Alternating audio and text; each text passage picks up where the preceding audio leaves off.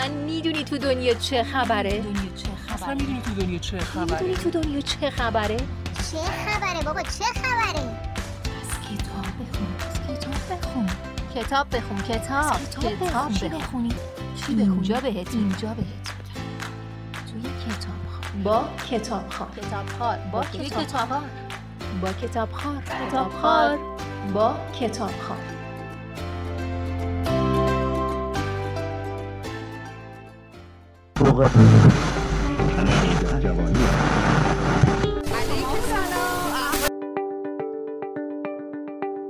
سلام. پادکست کتاب خار رو میشنوید. توی این قسمت می‌خوام از کتاب سرزمین جمیله بگم.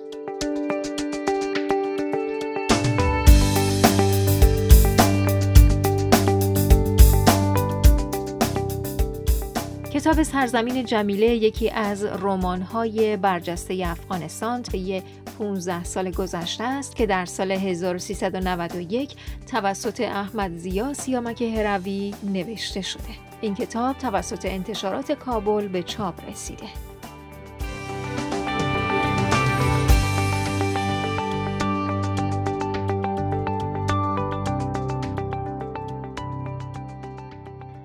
سرزمین جمیله در حقیقت ادامه کتاب گرگ های دوندر اثر دیگه این نویسنده است که اون رو در یکی از اپیزودهای کتابخوار قبلا معرفی کرده بودیم.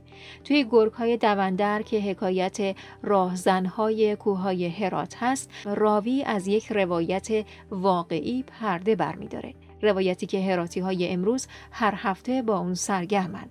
راهزنانی که روز روشن وارد شهر میشن صاحب دولتی رو در ازای پول به گروگان می‌گیرن و هفته بعد این داستان فقط گروگانشه که عوض میشه. قور جاییه که داستان در اونجا شکل می‌گیره و مثالی از خود افغانستان. قور رو با امپراتوری های قوری ها در بعد از اسلام می‌شناسن و با خانه سیمرغ که الهه خدایان اسطوره‌ای آریایی ها بوده. داستان در این رمان طوری پیش میره که انگار نویسنده در حال بازگو کردن تحولات جاری افغانستانه.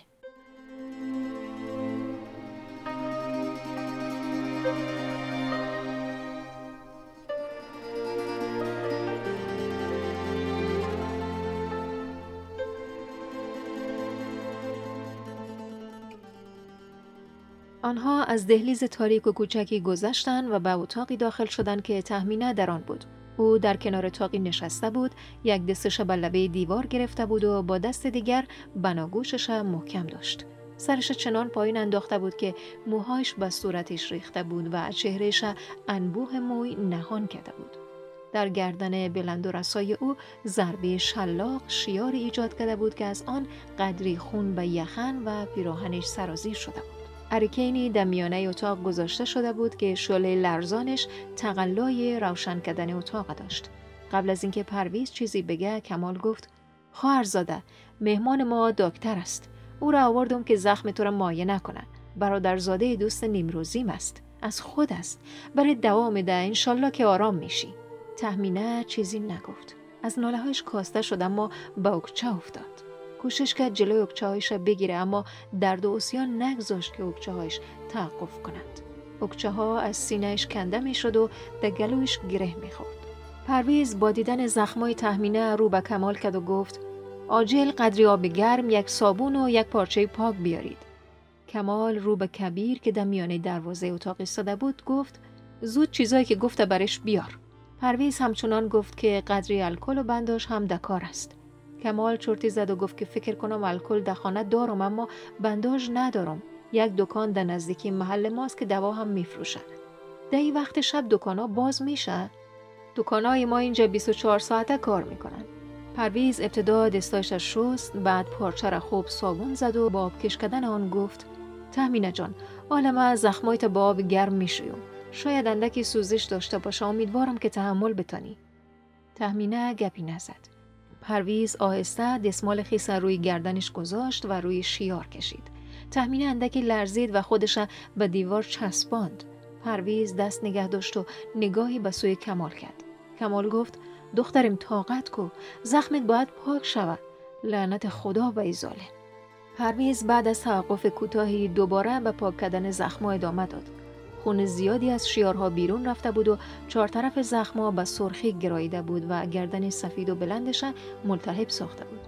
بعد از پاک کردن زخمها کبیر هم رسید و در حالی که نفسک می‌زد یک بوتل پلاستیکی کوچک الکل را به پرویز داد.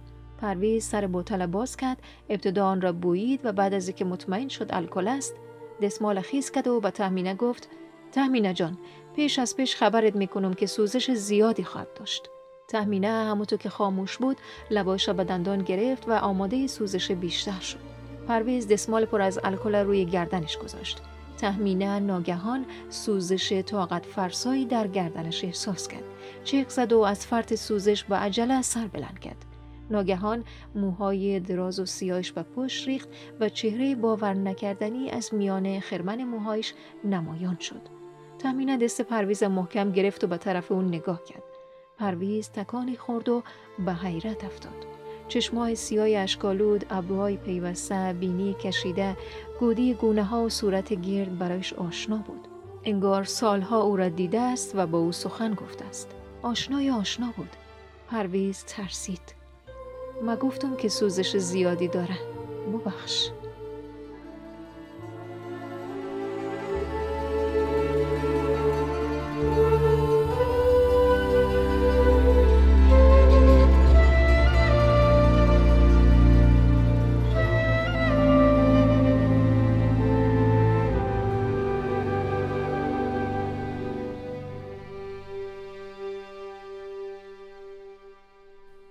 تقریبا امروز شهر پرتیه یک منطقه زیبای فراموش شده که در همسایگی شهرهای مهمی مثل هرات و قندهار بامیان و شبرغان تقریبا مطروده دقیقا مثل خود افغانستان. سر تا سر تاریخ اون رو اما امپراتوری ها و لشکرگشایان بیرونی و درونی پر کرده و هیچکس به آسونی بر اون حاکم نشده. باز دقیقا مثل خود افغانستان. به این قور یک مرد جوان از یک شهر وارد میشه کسی که خانه و خاندانش رو از دست داده و اومده به دنبال کاری تا بتونه خدمتی هم به اهالی منطقه بکنه.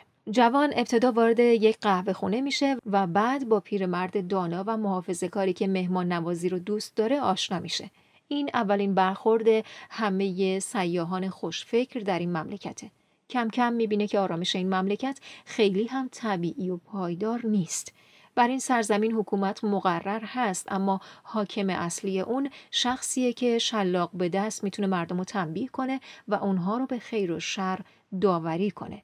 او زورگویی می‌کنه بدون اینکه پاسخگویی داشته باشه یا شخص و جمعیتی به دنبال پایان کار او باشن. این دقیقا وضعیتیه که در اکثر ولایت های افغانستان مردم با اون مواجهن و روزگار میگذرونن.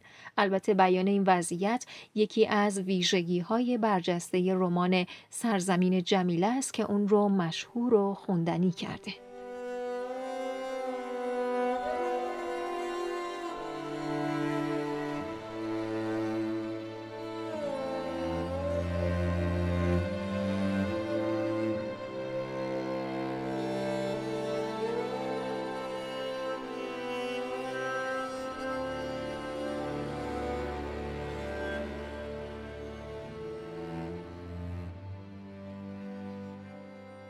دل تهمینه مثل مرغ وحشی بد و مفتاده خود به قفسه سینه می‌زد. کندویی از غم شده بود. خانه کوچک گلی جایش نمی‌داد. بیقرار بود. مامایش گفته بود که دیگه از خانه بیرون نشود. دختر خانه نبود. براهایش را دوست داشت و عاشق گلای وحشی و نوای کپهای کوه بود. از جوانیش بیزار شده بود. از بهادور دلهوره داشت. آمدن او در نیمه شب و قرنطین شدنش از جانب ماما و نگاه های پراتفه سنوبر با هم بیرابطه نبودند. پس بهادور خواستگاریش کرده است هم از ها و هم از نگفتن مامایش حراس داشت. خدایا در چه مصیبتی گیر افتادیم؟ در این جهنم زیبایی به چه درد می‌خوره؟ در این جگه دختر جوان زیبا باشی شکار کرکس ها میشی. ناشکفته پرپرت می‌کنن. اما کور خواندن. من از اونایی نیستم که مثل بز بلرزم و تباه شدن خودم نگاه کنم. آی نیم روزی تو دل داری؟ تو به دلدادگی می‌فهمی؟ تو می‌فهمی که کجا آمده؟ من آب و برق تو را کار ندارم. وقتی لاشخور آمدن و مرا بردن دیگر روشنی به چه درد من می‌خوره؟ اینجا حرف اول تفنگ می‌زنه. اینجا هنوز سرزمین چپاولگراست. اینجا خون آدمیزاد به توتی نمیارزه. تو میگی که کمر سبز بهشت است سرسبز است چشمه زلال داره. تو ظاهر اینجا را دیدی. هنوز به کفتراش سر نخوردی. هنوز آدم خارا به سراغت نامدند. پیش از اینکه به سراغت بیاین کار مؤسسه را بگذار برو. دست مرا هم بگیر و با خود ببر. من می‌فهمم که تو ترسویی. من می‌فهمم که از نگاه های من فرار می‌کنی و تا چشمین به چشمت میفته آب میشه و از من روی میگردانی. آمدی که در اینجا کار کنی و معاشت خرج خواهر و مادرت کنی. زهر مارت می‌کنن. گوسفند و گاو ما از دست اینا دعمان نیست و تو می‌خواهی از دن اجدها نان بخوری؟ تقدیر تو را به اینجا آورده است که مرا ببینی و عاشقت شوم. قلب چیزی را که میجسته یافته است. بیشتر از خدا چی می‌خواهی تهمینه مقابل آینه ای رفت که در دیوار به میخ آویخته شده بود. خیلی وقت می‌شد که خودش در آینه ندیده بود. گره های دستمال سرش از زیر گلو باز کرد. دستمال مویای پرپشتش به سر چسبانده بود و ژولیدهش کرده بود و مویای شانه زد آینه بار دیگر نمودار چشم و صورتی شد. سرش کچ کرد و گویی پرویز در مقابلش ایستاده است گفت دیگه چی میخوایی؟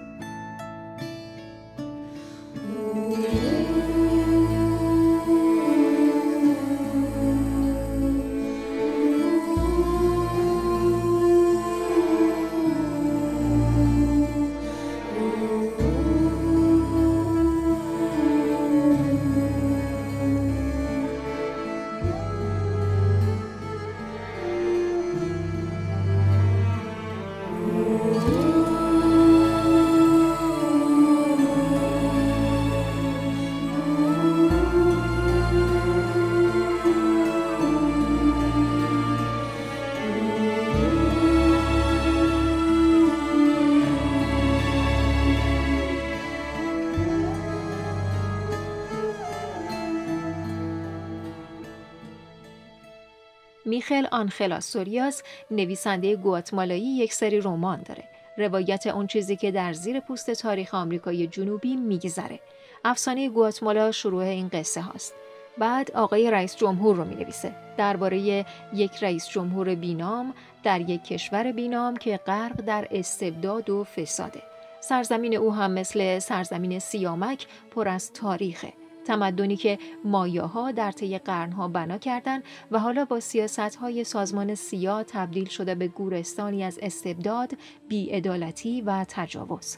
شباهت بزرگ نویسندگی سیامک و آستوریاس کار کردن اونها در داخل سیستم سیاسی دولت هاشونه. هر دو داستان هاشون درام های خوندنی و پرهیجانه و برای این گونه نویسنده بیشتر از ادبیات قصه پیام تلخ قصه و فریاد خفه شده پشت داستانه که مهمه.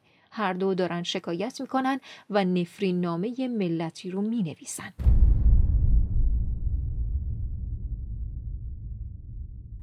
شکل داستانگویی سیامک بی نظیره. این که می‌تونه خواننده رو با حوادث داستان درگیر کنه، او رو بخندونه، به گریه بیاره و به همین دلیل نویسنده موفقیه. می‌تونه کتابش رو به خوانندگان تحمیل کنه و خوانندگان زندگی خودشون رو در داستانهای او پیدا می‌کنن.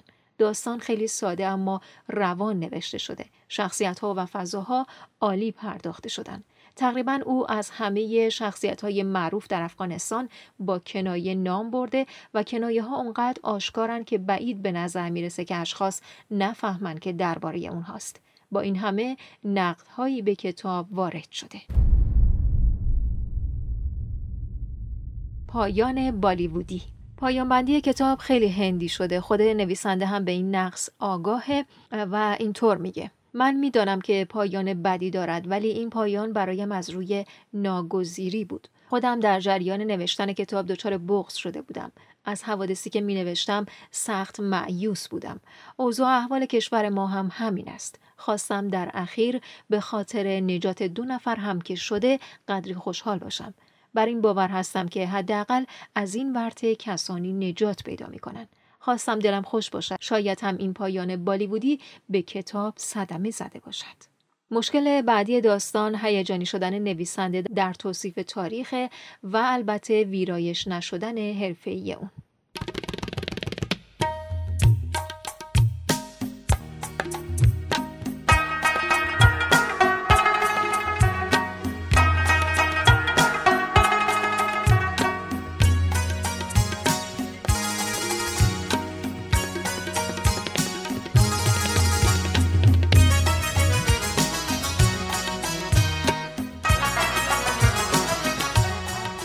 عجله به سوی دروازه دوید. می‌دانست که ماماهایش نیستن و به مراسم فاتحهی در قریه بغل دست رفتند.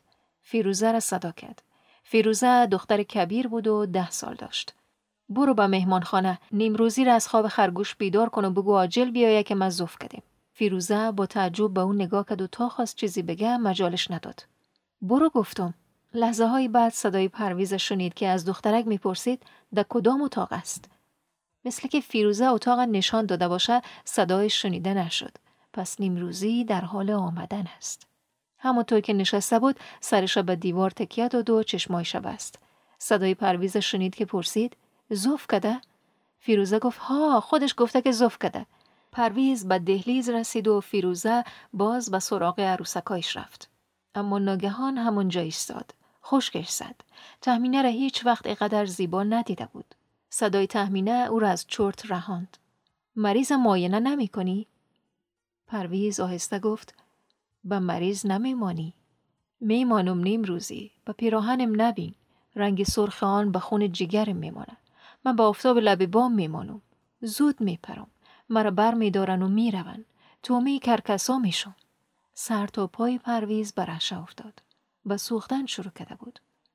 نگاه ها و گپای تهمینه دلش شوراند. تهمینه چی میگی نمی‌فهمم. تهمینه جوابش نداد. سرش از دیوار جدا کرد و گفت بیا بشین که نگاهت کنم. شاید دیگر مجالی برای دیدن نباشه. پرویز اما نزدیک نرفت. همونجا بهت زده ایستاده بود.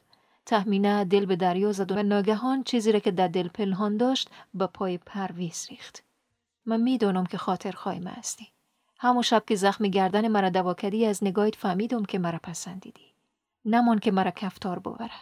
مرا با خودت ببر. اگر مرا به این لاشخورها روا داری پس خودت برو. تنها برو. دیگه کمر سبز فراموش کو. مرا فراموش کو. مثل که دیدار موتو خواب بود است. مثل که تحمینه را ندیده باشی. من خوب می‌فهمم که وقتی مرا بردند اینجا دوزخت میشه. به سراغ تو هم میآیند. دیر یا تو را می‌گیرن و میگن که پول مؤسسه ما را بده. ما آب و کار نداریم. پس معطل نکن. تا دیر نشده برو. پاهای پرویز سستی کد و همونجا نشست. صدای تحمینه را شنید که گفت من می‌فهمم که تو میترسی. می‌فهمم که همی حال بریم جواب نداری. فقط می‌خوایم از زبانت بشنوم که آیا در دلت برای دختر کو جایی هست؟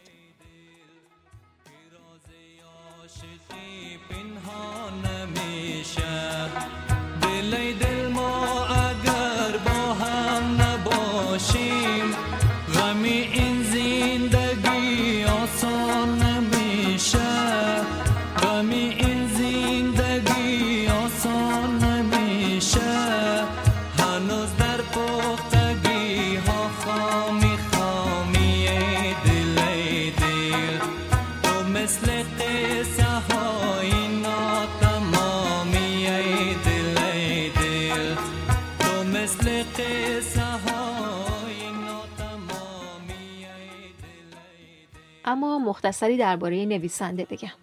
احمد زیا سیامک هروی متولد 8 ماه مه 1968 میلادی در هرات نویسنده روزنامه نگار و دیپلمات اهل افغانستانه. او در سال 1373 کار در خبرگزاری باختر را به عنوان خبرنگار شروع کرد. سیامک بعد از سقوط طالبان در سال 81 رئیس روزنامه انیس در کابل شد و بعد وارد دفتر ریاست جمهوری افغانستان شد و مسئول بخش خبررسانی دفتر سخنگوی رئیس جمهور شد. سیامک در سال 83 معاون دفتر سخنگوی حامد کرزای رئیس جمهور وقت افغانستان شد.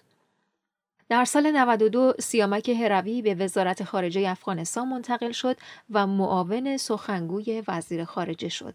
بعد به عنوان دیپلمات به سفارت افغانستان در لندن اعزام شد و معاون سفیر افغانستان در بریتانیا شد. سیامک هروی در فاصله ماه مارس 2015 تا ژوئن 2016 سرپرست سفارت افغانستان در لندن بود.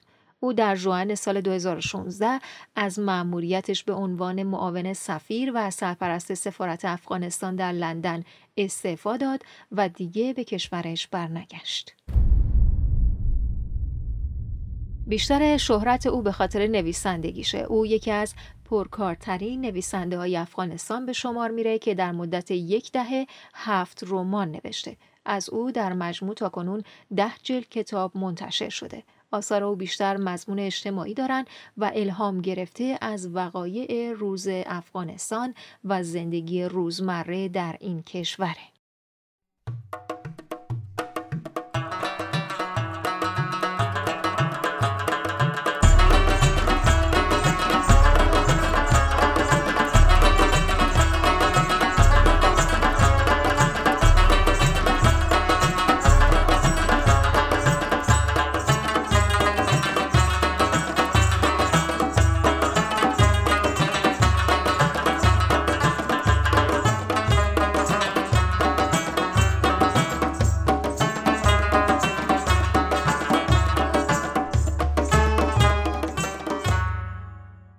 دمدمه رفتن آفتاب بود که ستارخان با نواسش به قریه رسید. آسمان جا جا ابر داشت و آفتاب خودش از پشت ابری به ابری میانداخت. مردهای قریه برمیگشتند. آنهایی که تمام روز در مزرعه ها کار کرده بودند و آنهایی که در کوه و چرانیدن گوسفند و بوزشان رفته بودند به قریه می رسیدند و خدا به مسجد می رسندند. تا هم دیگر ببینند نماز بخوانند و خبرهای تازه از کار پرویزه بشنوند. عثمان جوان 25 ساله بود که بر سر سنگی نشسته بود و رسیدن ستارخانه لسه شماری می‌کرد. تا چشم عثمان از بالای سنگ به ستارخانه نواسش افتاد جستی زد و چنان از سر سنگ خود به زیر انداخت که گویی بیادر گم شده شب پیدا کرده باشد. او به سرعت از این سنگ به آن سنگ پرید و خودش به کور راه رساند. سلام داد و پرسید کاکا ستار خبر خوش آوردی؟ ستارخان به او نگاهی کرد و گفت به مسجد که رسیدیم می‌فهمی. لحظه های بعد ستارخان به مسجد رسید و بعد از احوال پرسی به هم قریگی ها که مشتاق شنیدن گپاش بودند گفت رضایت منصور گرفتم. این جمله کوتاه چقدر شیرین و دوست داشتنی بود. مردمی که در عمرشان خبر خوشی برای قریهشان نشنیده بودند در آرزوی شنیدن همچو خبری بودند. همه می‌خواستند همین را بشنوند. اگر ستارخان برشان خبر دیگری داده بود گل امیدی که برای روشن شدن خانه های تاریکشان شکفته بود پرپر می شد. او نگاهی به پرویز کرد و گفت پرویز خان مثل ای است که کارهای تا آهسته آهسته ردیف میشه. پرویز که خلاف روستایی ها نگران وعده متزلزلش بود چیزی نگفت و ستارخان نامه خواند. محتوای نامه برای اکثر اونا قابل درک نبود اما از کلماتش فهمیدن که منصور گفته است که مخالف آب و برقشان نیست و از این نوید خوب غرق در شادی بودند. بعد از دعا و ختم نماز پرویز از بزرگای قریه خواست که چند دقیقه بمانند تا همراهشان در شروع کارش مشورت کنند. تهمینه که شنیده بود ستارخان با رسیدن به قریه مستقیم به مسجد رفته و مسجد آمده بود و کمی دورتر در پناه ستونی ایستاده بود تا با گوشهای خود احوال و اخبار نو قریه را بشنود. وقتی مجلس تمام می شد ستارخان گفت محسن خان اگر موافق باشی سر از فردا شب مهمانی دوره‌ای را بندازیم و پرویز هر شب مهمان یکی از ما باشد. ارباب محسن گفت نه ستار خان کاری نکو که اربابی را از ما بگیری ما از عهده مهمان که خرجش به اندازه یک مرغ است به خوبی به در میشم با این حرف ارباب محسن همه خندیدن و تحمینه از پس دیوار فورا دستش را به دهنش گرفت صدایش در گلو پیچید و در میان خنده دیگر را گم شد صدای دوتار عثمان که بلندتر و بلندتر می‌شد آنها را به سوی خود می‌کشید دیگر گپی برای گفتن نبود و اهالی برای جشنی که در بیرون برپا شده بود شتاب داشتند. در میدانی مقابل مسجد جشن کاملی برپا شده بود. در وسط آتشی افروخته بودند که هایش سر به آسمان می برد. عثمان کمی دورتر از آتش بر روی خاک چارزانو زده بود و با عشق و دل پر از امید تار می‌زد. تار و تبله عجین یکدیگر شده بود. بچه های روستا و شله های آتش گویی اسیر صدای تار و تبله شده باشند میرقصیدن و پیچ و تاب میخوردند. پرویز هیچگاه در جای چنین شادمانی را ندیده بود. اهالی روستا امشب صدای تار و گپ تار را میفهمیدن و ازش حز میبردند. محشر شده بود. دم به دم صدای تار و تبله به درونشان میخزید و در رگهایشان جاری می‌شد. تهمینه هم خدا به چند دختر و زنی که چادرای درازی به سر انداخته بودند رسانده بود و از ورای بچه های در حال رقص به پرویز نگاه می‌کرد. وقتی که شعله های آتش پیچ و تاب می‌خورد صورت پرویز تاریک و روشن می‌شد انگار چشم ابرو بینی و موی او میرقصید و دست و بازویش به اختیار شور می‌خورد. تهمینه گوشه دسمال سرش به دور دهن و بینیش پیچاند و خندید. نیمروزی عجب تماشایی شده. آتش چهرش چه عبوس می نمایانه. اگر خوفی از مجلس نبود نزدیکش می‌رفتم آزارش می‌دادم و بزم تار و تبله را برش حرام می‌کردم. عثمان بعد از نواختن چند نغمه مست شروع به خواندن کرد. صدایی که امشب از قلقومش برمیخواد صدای دیگری بود. امشب هنجرش قوت و توان دیگری داشت. امشب دیگر از این نخواند. دیگر در صداش سوز و گداز نبود. امشب هرچی که خواند مست مست بود. زر دیواره آرزو مردن. زر دیواره آرزو مردن. قدر آسر قدر آسر شب را سهر کنی غم دنیا را از سر بدر کنی. غم دنیا را از سر بدر کنی.